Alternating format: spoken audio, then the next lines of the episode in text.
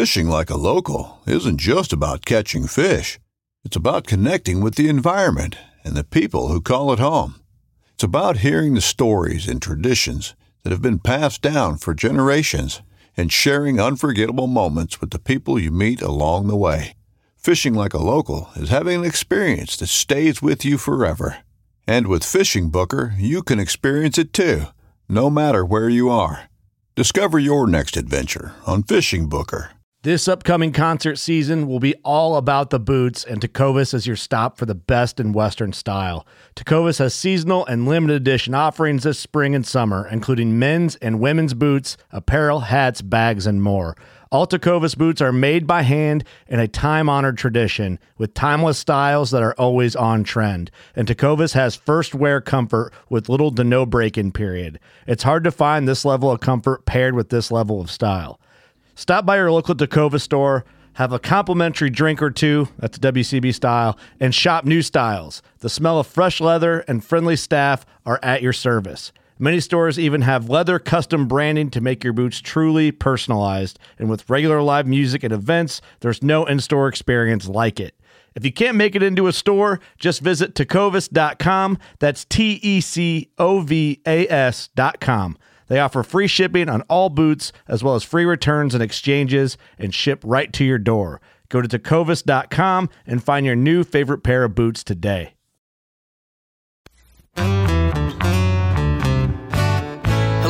And welcome to the Farm Traveler Podcast. I'm your host, Trevor Williams, and I am actually on location this week in beautiful Honolulu, Hawaii. Actually, Allie and I had a work trip out here, and so she's working, I'm teleworking with some gorgeous views of the beaches here. And I actually did my first remote interview, which I'm on vacation kind of, and I interviewed somebody about nothing Hawaii related, but about controlled environment agriculture and hydroponics. So on the show, we are interviewing the co-CEO of Local Bounty, Craig Hurlburt. So on the show, Craig and I are going to talk about his background, how he grew up in Montana, got a golf scholarship actually, and later went to work for GE, which is super cool. And then how he and his friend Travis started a investment company and how that actually led them to controlled environment agriculture and hydroponics. And then kind of switching from investing to CEA, Craig and everybody started Local Bounty and even partnered with a smaller but still very impressive produce company called Pete's, and how they started scaling upwards, but also focusing on profitability and product quality, because we're going to talk in the episode today how it seems like a lot of companies that are kind of venturing into controlled environment agriculture are kind of scaling super fast and not really worrying about the profitability and the quality. And so Craig is going to talk to us today about the importance of managing all three of those things, scaling, profitability, and product quality. And then how he and the team at Local Bounty are planning for a 100-year run on being very sustainable and providing great products using their very important stack and flow technology. And he'll tell us what that is and how that's really helping them save like 90% more water over the life cycle of the plant. So this is a super fun interview. Like I said, it was my first remote interview, so I actually used a headset instead of my very handy dandy Yeti microphone. But the audio quality is not nearly as good, at least on my end. Craig's was great, but I learned next time I do a remote interview, I'm definitely gonna bring my Yeti microphone along for the trip. So I hope you enjoy this episode with Craig and learning more about Local Bounty. Check out the links below in the description, and I hope you enjoy this episode. Thanks so much for listening. All right. Well, Craig, welcome to the Farm Traveler Podcast, man. How are you doing? It's great to be with you. Doing well today. Good. I'm excited to chat with you. You are with a really cool company, which we were talking with earlier. I really love learning about hydroponics and urban farming and all that good stuff. But you guys, you are co-CEO of Local Bounty, which has a really cool technology in terms of like growing food in confined environment agriculture. But kind of before we dive into that, tell us a little bit about yourself, kind of your background and how you got started working with Local Bounty. Yeah. Well, Trevor, thanks for having us. And Local Bounty, traded on the New York Stock Exchange, ticker symbol LOCL. So a little bit about my background. I started, first of all, I spent my summers on our family farm in Montana, which we still have in the family, by the way. So farming's kind of in my roots. I left Montana on a, of all things, a college golf scholarship, and ended up in the southern United States, and then got an MBA, and then my career kind of moved me all over. I had a big job at General Electric kind of during the Jack Welch glory days, learned a lot about how to run businesses. And when I was pretty young, I became a CEO. I ran two different companies in the energy business. I was a CEO for about 15 years, and then about 8 to 10 years ago, I started a private equity firm where we were basically doing what they do on Shark Tank, investing in in what I'd say companies that were looking to grow and were founder-oriented. And that's when Travis and I did that together. We started Brightmark Partners, and we really started investing in those types of businesses. And then about 4 years ago, inside of Brightmark, we bumped into the controlled environment agriculture, or CEA, space, and we got really excited. And we were looking to make an investment out of Brightmark in the space. So we dug in, did a lot of research, studied the technology, looked at the companies.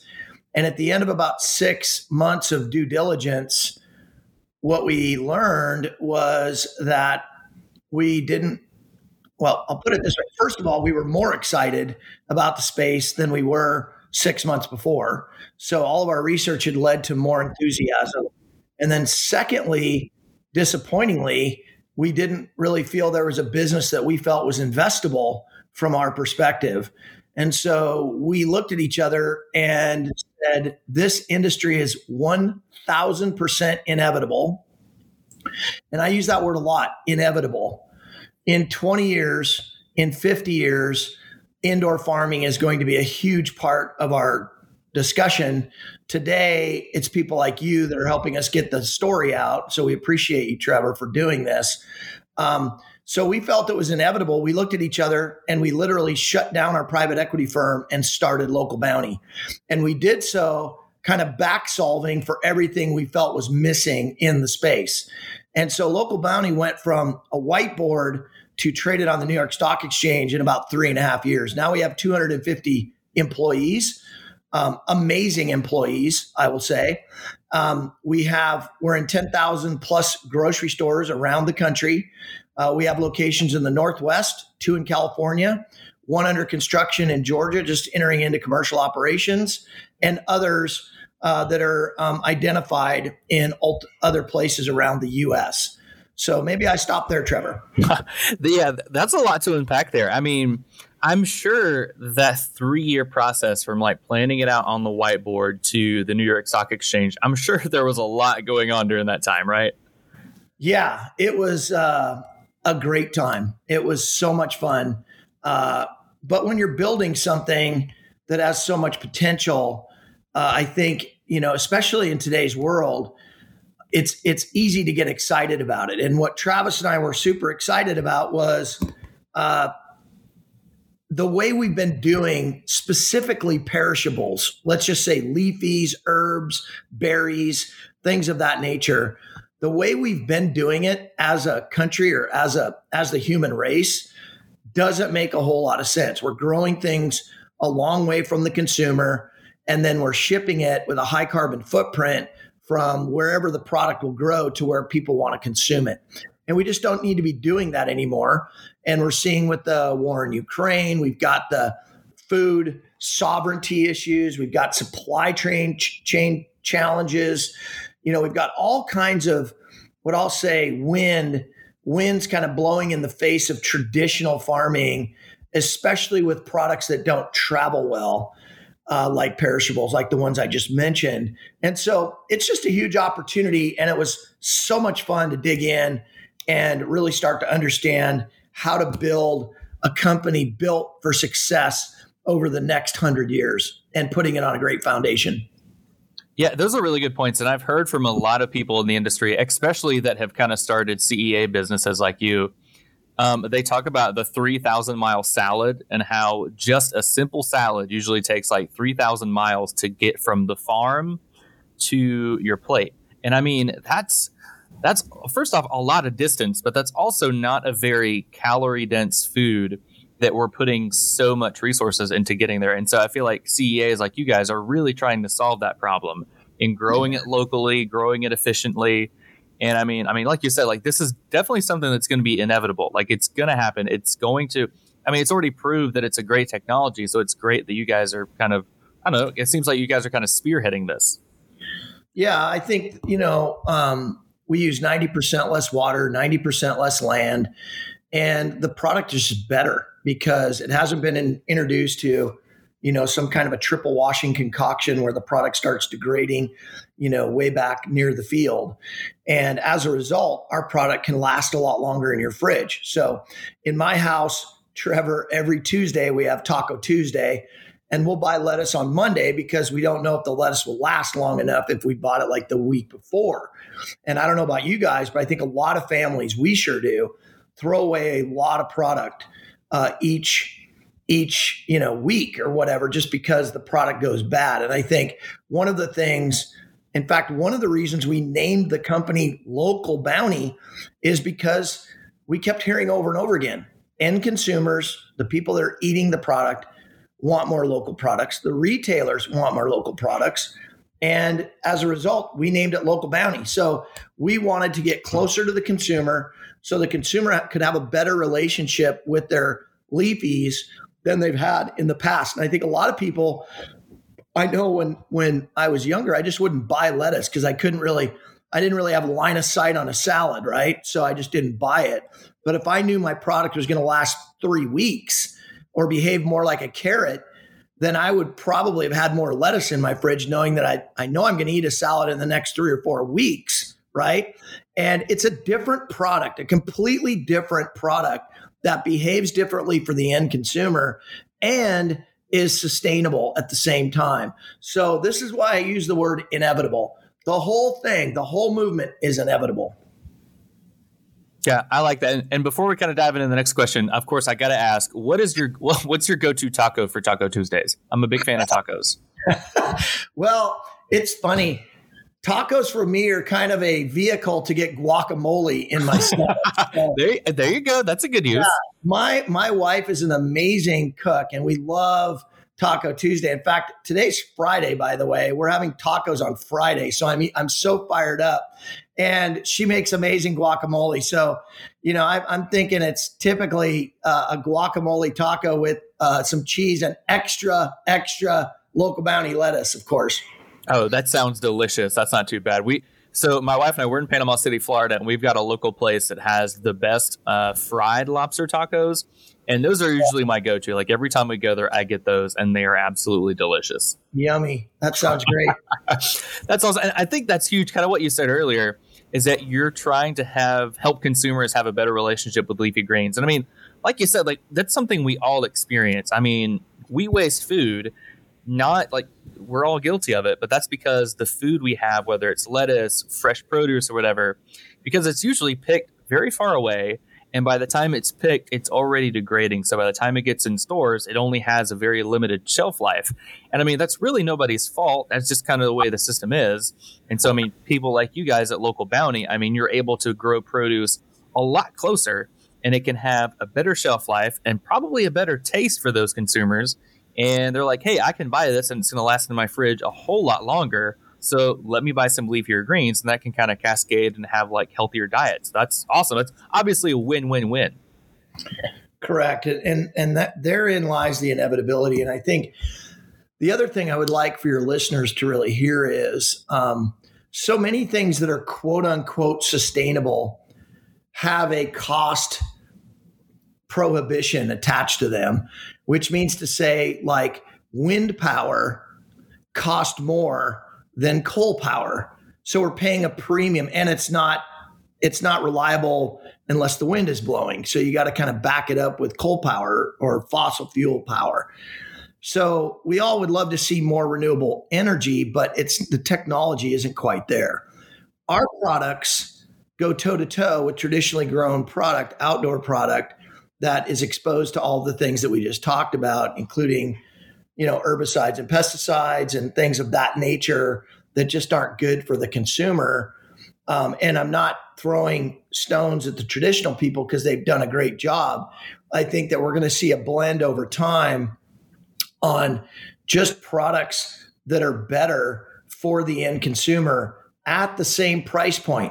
That's when sustainability really makes sense. And I know because I have daughters in their 20s, and I know the way they buy things now, and candidly, the way I do as a 60-year-old person, I'm looking for things that are better for the environment, that taste good, that are more or less at the same price point. Like I wouldn't want to pay double for something, right?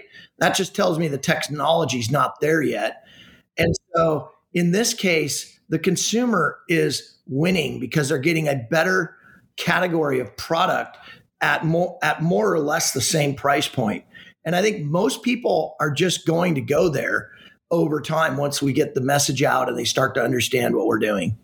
Yeah, I mean, that's a huge thing. Like there are countless technologies out there where you can have better grown, more locally grown produce. But of course, if it's not going to be super expensive for consumers, they're not going to buy it. Like if you have a local head of lettuce, for example, that's like $20, they're not going to buy that versus a head of lettuce from Mexico that's $2.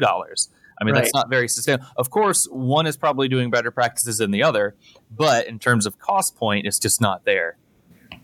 Yeah, and I think that's the big difference in why indoor farming is to some degree now taking off because, you know, like you mentioned Stack and Flow, our technology allows us to get yields that can go toe to toe with, you know, the traditionally grown product. So really we're in a position where we can offer the customer a product that just behaves differently. It'll last longer in their fridge. It has better texture and, you know, it's more reliable. And as a result, I think over time, people will get that figured out and say, wow, wait a minute. Like you mentioned, Panama City, Florida, our facility in Georgia is going to be a huge facility. We're already halfway through the construction there, maybe a little bit beyond that. And that's right on I-75. So it'll go north-south from there. And it's a big facility for the Southeast, and we can expand that. So our product will be going into Florida. It'll be going up, into, let's say, southeastern part of the United States. So, you know, I think what's happening is there's more and more accessibility to the product as we kind of build this out. That's awesome. And that's huge, is the accessibility portion. And let's kind of talk about the technology of it if you want to. I mean, yeah. I know that CEA, there's a bunch of different hydroponic, aeroponic technologies that you can use. So what does the exact process look like for y'all at Local Bounty? Like what is that Stack and Flow technology? So just in a nutshell, we both came from the energy industry where energy is a commodity at the end of the day, and it's capital intensive because you have to build a power plant or a refinery or whatever. So when we started looking at this space, we were kind of coming at it from that perspective. And indoor farming is very capital intensive, and it's a commodity that you're selling. So it's very similar to the energy world. So when we were evaluating companies, we were looking at management teams and things and trying to understand how they were really thinking about those two big things. And so really... And I'd ask all the listeners to we're about ready to go technical, but I'll go light technical. So don't let your eyes roll back into your heads just yet. This is really exciting. I would ask you to keep your thinking cap on just for another 1 minute. There are two types of technologies for indoor farmers, and everybody is either one or the other. They're either a vertical farmer or they're a greenhouse horizontal farmer, one or the other. And so when we looked at those two models, part of our 6-month due diligence, here's what we found out. Vertical farming, high yield. That's great, but also high CapEx and high OpEx. And when you're inside a vertical farm, you only really have one climate. So you're really only growing one product optimally, and whatever else you're trying to grow is suboptimized. So you're limited on your SKU diversity. So that's vertical farming. Horizontal farming or greenhouse farming has lower CapEx and lower OpEx, but it also has a lower yield. So you had a high yield, high cost model in the vertical model, and you had a low yield, low cost model in the horizontal model. We didn't like either of those. So we started looking at how can we get a high yield, low cost model, which is the only way it would work in the energy business, right? And what we found was if we combined the best of vertical farming and the best of greenhouse farming, we could unlock 1.5 to 2 times the yield and really get a cost advantage by doing that. And we call that stack and flow. So we utilize vertical farming and horizontal farming to deliver delicious products on a much more cost-effective basis. And so we have a pioneer patent around that technology, and we'll have many, many, many patents that will go around that pioneer patent over time. Okay, that's super cool. And I mean, that's a great way of explaining it too, because I know this stuff gets really, really technical, but it's so interesting that there's, I mean, obviously so many ways that you can grow produce indoors. And I mean, I feel like a lot of companies, especially in the early days, they struggle to figure out which one they're going to do exactly. And so it sounds like you guys have definitely figured it out. Well, it was fortunate that we worked backwards from, you know, what we believe to be many of the mistakes that were being made in the space and build our company backwards from that, avoiding those pitfalls, including the name of the company, Local Bounty. You know, many people are naming their company this and that, and we're like, hey, people want local product. Let's throw local in there. And so that's been great. The technology, we back solve for the technology, finding higher yields at a lower cost and yet still making incredibly delicious tasting, great textured products. And so what that really leads to is better economics, which means we can grow more SKUs, which means we can please more customers cost effectively. And so it all kind of resonates, starts and ends from our due diligence and everything we've learned. And then we've done some really neat things since we've been public. We bought Pete's, which, you know, we should probably talk about a little bit, and have integrated that business into our company. And, you know, we're kind of off to the races now and feel we're highly differentiated from the other guys that are out there. Yeah, I mean, let's talk about that. Like, you guys bought Pete's. Like, what was that whole process like? And then, I mean, what was the importance of kind of getting them as well? Yeah, so we got 3 main things with Pete's. And the first one was talent. Pete's had been doing this for more than 20 years. They had 2 facilities in California and were under construction with one in Georgia. So they had tons of talent, 130 employees or so. And, you know, we call them the OGs of indoor farming. They just had a lot of reps and a whole lot of knowledge. So the first thing we got was talent. The second thing we got, Trevor, was what I'll call geography. We got California and we got East Coast, Southeast with the Georgia facility. And then the third thing we got, which is huge, Pete's was in over 10,000 grocery stores. And what that really means is they've had relationships with customers for decades in some cases, and very strong relationships that, you know, we could piggyback off of. And one of the Pete's people said it really well. The whole transaction was kind of like a zipper coming together. It just fit like a glove. And so they shared our values. And as I said, we're fully integrated. Their CEO is our president. And we've integrated the 2 teams, and I just couldn't be more excited to get to represent, you know, Local Bounty, which now includes Pete's. That's awesome. And I mean, those 3 things, the talent, the geography, and the stores, I mean, those relationships, those are all really hard things to do when you're starting off from scratch. And so that's perfect that you guys were able to find a business that, I mean, shared the same interest and the same passion and focus as you guys. And you could just kind of went from there, and it's been the best of both worlds, it sounds like. Yeah, it really has been. And it's a really important point you made. All 3 of those things are hard to get in this space because, you know, we're scaling indoor farming, you know, and we're one of the first, well, whoever does it, you know, successfully will be the first company to ever do it, to scale it big. And so we believe we have everything in place to do that. And, you know, we're super excited about doing that. But the 3 things we got were super important. And I think it's just so exciting that now we have 250 employees all rowing in the same direction and under one banner, you know, with everybody just, you know, kind of passionately moving the ball forward. So in addition to those stores that Pete's already had, you guys are also in stores like Amazon Fresh, Target, Whole Foods, stuff like that. I mean, when you're kind of pitching these products to those companies, are they big on the sustainability thing? Like, what is kind of the selling point for them whenever you're pitching them stuff from Local Bounty? Yeah, it's such an important question. I think sustainability is more and more important. And many of the companies you mentioned have sustainability metrics of their own that they're chasing. And so we could go in and talk to them about how our, you know, our carbon footprint looks like this, and they can layer that in.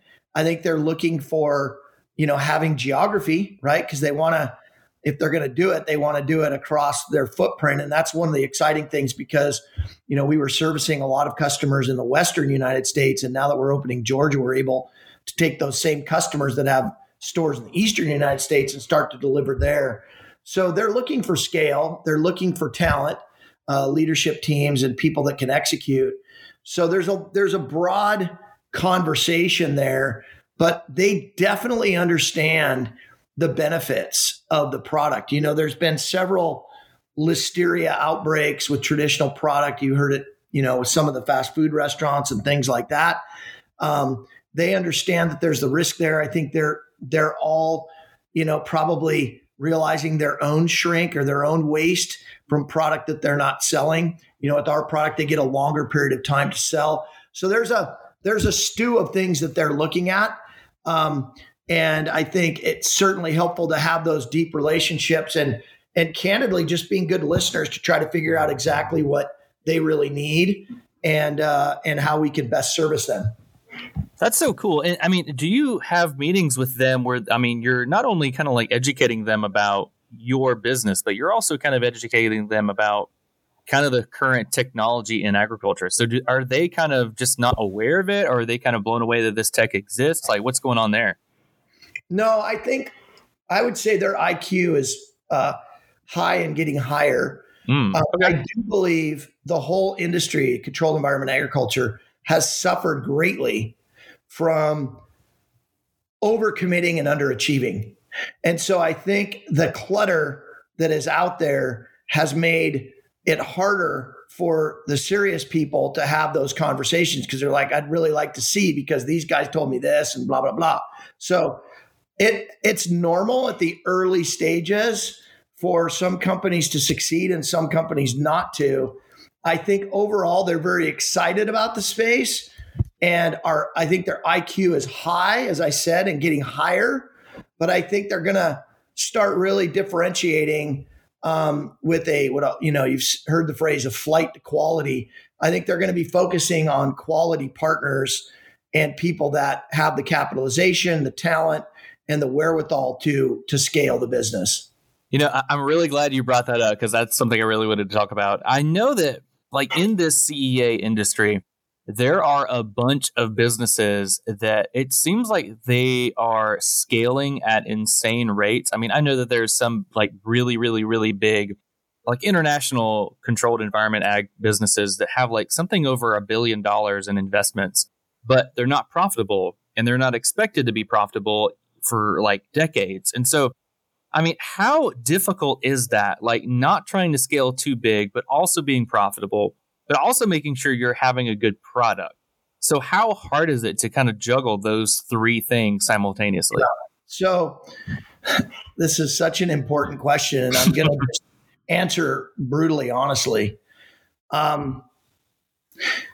of the reasons we didn't invest in an existing business was because of this question. And we saw companies that had taken in some cases, hundreds of millions of dollars and weren't projecting positive gross margins. Forget about, you know, profitability below your SG&A line or your EBITDA number. They weren't projecting positive gross margins for 3 or 4 or 5 years. And some of them had been in business for 15 years and still were there. Okay. So that to us is not a business. And I believe back then, 4 or 5 years ago, people could raise money at crazy valuations and everybody wanting to get involved in these things, hoping that they can pull it off. We're living in a completely different environment as of today. Mm-hmm. Okay. And what that means is investors are not throwing money around anymore. They're focused on quality companies with quality leadership teams with a differentiated technology that has talent and the wherewithal to deliver. And I think what you're going to see are a lot of these companies that you just talked about will not be able to raise that next big slug of capital because they don't have revenue or enough revenue or positive gross margin. So it costs them more to grow the product than it does to sell the product. So you need to constantly grow and raise capital to ever get anywhere. And that's going to get harder and harder to do. So I believe we're going to see a massive shakeout in the next 18 months as these people run out of money and their technology just isn't ready for prime time. So I'll just give you one data point. At Local Bounty, in our very first facility, in our very first year, we had positive gross margins. Pete's had positive EBITDA margins because of the way they were doing things and how far and deep into the cycle they were, okay? So companies that don't have line of sight to profitability and have a technology that actually will produce a product for less than you can sell it for, those companies, like in the case of indoor farming, vertical farming, they may end up as really cool, like climbing walls for ninth graders or whatever, but and greenhouses may end up as basketball courts or something indoors. I don't know, but they're going to be repurposed for other things, in my opinion, because they just didn't take the ability to grow a delicious product profitably seriously enough in the beginning. And so when we had positive gross margins in our very first year, in our very first facility, we knew that our technology worked and we knew it was different. That's kind of funny. That's kind of the opposite. A lot of these CEA companies start off with, they repurpose old warehouses.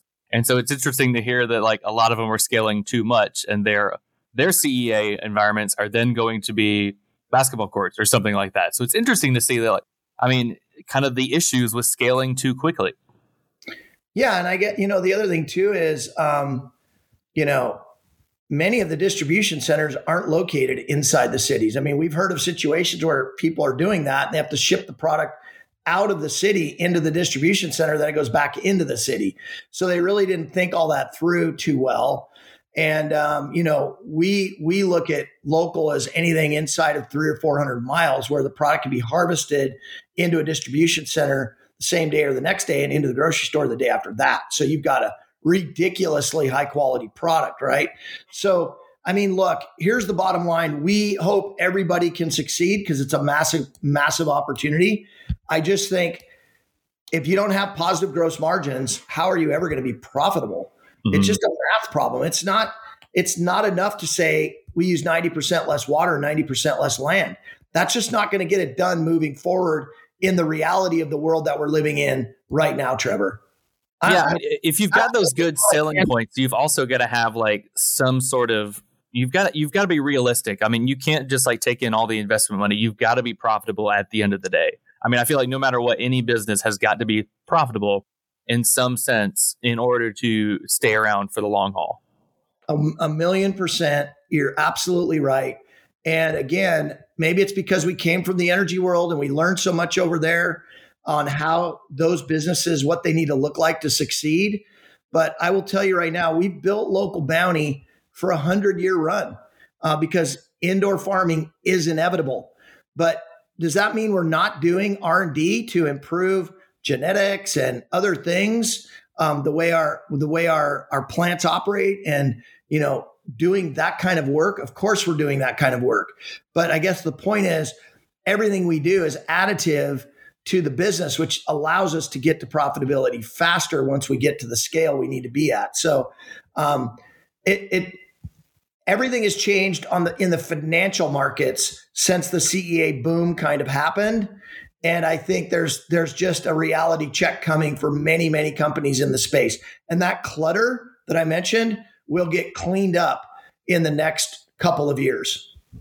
Oh, I believe that. And even with that reality check, do you feel like COVID was a reality check? Because, I mean, I feel like it showed us the real pain points in our food supply chain, and then how companies like you guys can really help decrease the burden. I mean, I feel like we have just such a finely controlled food supply chain, especially here in the United States, where if one thing goes wrong, there's going to be a bunch of issues. And so if more companies like, well, not really more, but if companies like you guys are doing it well, you're scaling at reasonable rates, you're profitable, and you're focusing on that quality, I mean, I feel like that's really kind of diversifying the food supply chain for the better. Yeah, I mean, it's another great point you make, because COVID was so challenging in so many different ways, but it really exposed kind of the food supply, I guess, the challenges with the food supply and having to move things around the country so far. You know, I think traditional farmers have many different challenges, because remember, most of these leafies are grown in California or Arizona at different times of the year. And you've got water challenges, right? California's having significant water challenges, as is Arizona. You've got fertilizer costs going up, 10x. You've got migrant workers, it's more and more difficult. Outdoors are using a lot of people in a field. At Local Bounty, we have people in lab coats inside an air-conditioned building with full benefits, right? So it's a completely different thing on the labor side. Labor costs are going up. Many of the cost drivers for the traditional farmers are going up, whereas because our yields are getting better and many of the technology advances that we're having, our costs are either staying the same or going down. So that cross-section has happened in certain product categories. And I think once the consumer figures out what the options are and it's in enough stores, because right now we're just not big enough to really get every grocery store in America, right? So it's just, look, it's inevitable. It's happening. There's going to be a shakeout. There will be multiple winners, but not as many are in the field today. Yeah, I think that'll be interesting to kind of see in the next 5 or so years, who stays, who goes, who scaled way too quickly, who wasn't focusing on quality and stuff like that. I mean, I've seen some companies like a Gotham Greens, for example. I believe they're based out of New York, and it seems like they're really just staying in New York, maybe New Jersey, but that's pretty much it. And so, I mean, I feel like there are some companies out there scaling very well, and then some that are taking in a lot more money than they can handle, and they just want to grow because they think that this is the future. I mean, it is, but they think that their business is only the future. I feel like they're not really taking into account the other businesses out there that are doing things maybe a little bit better than them. Yeah, and I think they're maybe trying to technology whip the problem, and it's just a very capital intensive way of getting to. I mean, it's lettuce and berries, right? So if you've raised $1 billion to get a technology that works, you're going to have to sell a lot of lettuce and berries to ever pay that $1 billion back, right? Oh, yeah. And you're going to be selling lettuce and berries for years. Yeah, for decades, right? And are the markets even big enough? So it's just kind of look, I cast no stones at anyone. I admire everybody. What did Teddy Roosevelt, the man in the arena, if your listeners haven't heard that or read that, go read The Man in the Arena. I admire everybody trying to figure this out, because the planet needs us to get this right. And so do our kids and grandkids and everything else. So I admire everybody. There's just, in my opinion, Trevor, there's going to be some shakeout here, and it's coming fairly quickly. That's pretty good. I'm looking that up right now. I'm a big Teddy Roosevelt fan. I always loved his quote, "Walk softly and carry a big stick." I always love that quote. That's a very good one. Excellent, for sure. Yeah, so this is going to benefit consumers by obviously getting them very much more locally resourced veggies, leafy greens, stuff like that. Better quality, probably at a cheaper price point, hopefully in the future. But so, how do you think is this going to impact farmers? Do you think that they can your traditional farmers? Do you think they can kind of focus more on specialty crops, or this might be a great example for helping reduce food deserts, whether you're in a metropolitan area where, you know, there's not really any farms for like 100 miles. Like, how do you think it's going to impact different farmers? You know, it's an important question. And I mentioned at the very beginning, I grew up on my family farm every summer on our family farm. So I'm sensitive to farmers. I think what's going to happen is traditional farming is important. And, you know, for example, we have a dryland wheat farm where we grow wheat, we harvest it, and we put it in a granary. If we don't like the price of wheat when we put it in the granary, we wait however long, 6 months, a year, and sell it the next year, but we're storing the grain in a granary, and it's just as good, you know, 6 months from now as it would be today. You can't do that with lettuce. So yeah. I don't see indoor farming as inevitable for things like grains and corn and other products like that. So maybe traditional farmers end up doing more of that. I don't know, but I do know, think of it this way, just really simple. Like when I talk to fifth graders, this is what I say. If you could grow a product, if you could consume and eat a product that was grown nearby by some of the people that you may even know in a local farm with local employees, all of which have benefits and are paid a living wage, would you, and it tastes better, lasts longer, has great texture at the same price, would you do it? I've never met anyone that says they wouldn't. So it's just a matter of getting the message out. And when you go into your grocery store next time, go look on the wall. It's very complicated there. Like it's kind of, you know, it's cluttered. There's a lot going on that produce aisle, right? The lettuce aisle. I think what needs to start happening is consumers' IQ comes up and they start looking for a product that's more locally grown, that has the 90% less water and land, and has, you know, local workers. And you can then, you know, feel like I'm getting a product that will behave better and I'm doing something good. That's the double dipper. That's when you know you really have something. And that's why Travis and I got so excited about the business when we shut down our private equity firm. Yeah, I'm sure that was a huge pitch or a huge switch, like moving from that private equity firm to this. And I mean, kind of like you're saying, like there's so many, I don't know, there's so many food labels, so much misinformation in a grocery store, for example. I was chatting with a beef rancher from Georgia, actually, last week for our interview. And we were talking about like the country of origin labeling for beef and how they're usually not there. And so you have no idea where that beef came from. And if you want to support regenerative agriculture or grain-fed, grass-finished, whatever, you sometimes can't do that because that information's not there.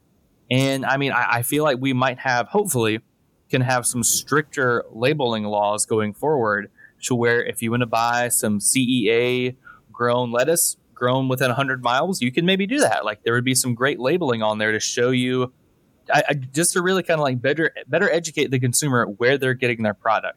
I mean, not only do you want consumers to buy great products, you've also got to very quickly educate them about your product in the store. Like, I don't know, maybe you have like 5 or 10 seconds that the moment they see your product, they got to look at it, interpret it, and decide if it's, you know, right for them. Yeah, and that's really challenging, but I think it's happening and it will happen more and more over time. And I think the retailers are, you know, desirous of educating consumers as well. So I think it's going to happen. It'll take some time, and it's probably a blessing. It'll take some time because candidly, you know, we've got some build out to do to be able to be ready for prime time to deliver enough product for everybody once they figure it out. But I'll say it again. If you can buy a product at the same price that's grown locally with 90% less water, 90% less land, or even a little bit of a premium and grown by people you may know in your local community, I have yet to meet anyone that wouldn't do that. It's kind of a simple thing. So that powerful dynamic, it's not like 50% of the people would do it, like 100% of the people would do it. So once we get that message out there as an industry, I think it's going to be very interesting. Oh, yeah. And I mean, I've always been telling people, like, if you want to go to a farmer's market, buy produce, do it. I mean, you're supporting that local economy, those local jobs and stuff like that. I mean, it's huge when you can support those people around you that are doing something great for themselves, for the economy, for you, and obviously something they enjoy. Like, you know, I mean, when it comes to like online businesses, you always want to support friends and family creating stuff. Like, also go out and support those around you, like not just friends and family, but people in your local community, in your state. Like, whenever you can purchase and whenever you can support something as close to you geographically, usually that helps out pretty much everybody. Usually. Yeah, of course. Well, Craig, this has been awesome, man. Like, what's the future looking like for Local Bounty? I know you guys said that, you know, you built it to do a 100-year run. So what's the next like 25 years looking like for you guys?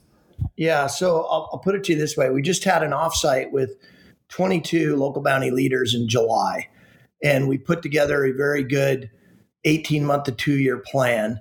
We left hugging and high-fiving each other. We were so excited about where we're going. So I will say we're headed into the next 24 months with excitement and enthusiasm. You know, we have Cargill under our tent. They're a great partner for us. And so I think what I would say is the plan is to get more facilities built up and operational and sell more product and just continue the path of execution, pleasing our customers and just, you know, continuing to put talent in all four corners of our business. And I will tell you right now, I've been involved in a lot of very, very interesting things. I've never been more excited than I am about Local Bounty and our future and how we're positioned in this industry. That's awesome. Well, man, I can tell that you're very passionate about it. I mean, you know, like they say, like if you find something you're passionate about, you'll never work a day in your life. So I feel like that's true in your case, is it? Well, it's funny. Pretty much everything I do with a lot of passion. But this one feels really good because I feel like we're doing something really important for the world, and you know, doing it with great people, with great partners. So yeah, this one feels really special, and I'm just honored to get to represent all of the great people, the 250 teammates we have at Local Bounty.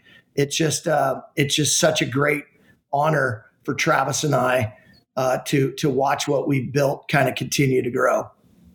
That's good to hear. And I mean, do you feel like as a CEO or as a co-CEO, do you feel like it's very important to surround yourself with not only knowledgeable people, but people that really kind of share your same goals or the same goals as the company?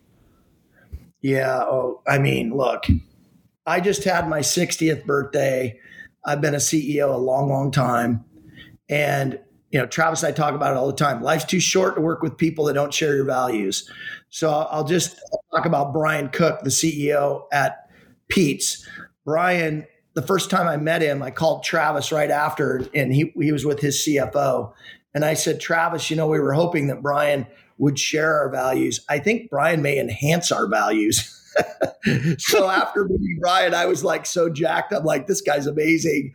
And then it came to find out that, you know, the Pete's people were all amazing. So yeah, being around great people. The one thing I will say to you, Trevor, is if you have a good story of a business that makes economic sense, that is doing good things, you have the ability to attract talent in today's world because people that are smart and are dedicated and they all want to work for companies like that, right? I mean, I always wonder, like, how does a cigarette manufacturing company get employees to go there? Like, how do you hire someone to go there? You know, it's got to be a tough sell, right? Now, I know people still smoke. I'm not judging anybody, but I'm just saying, you know, when you start talking about the Local Bounty story, and I can just go through all four corners of our business. Our construction person, Mike Shaw, top shelf.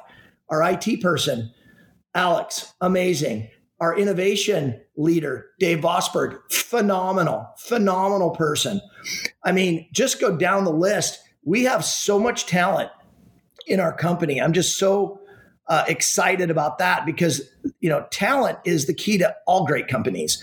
And as leaders, you kind of need to set the tone and then really be a good listener and get out of everybody's way.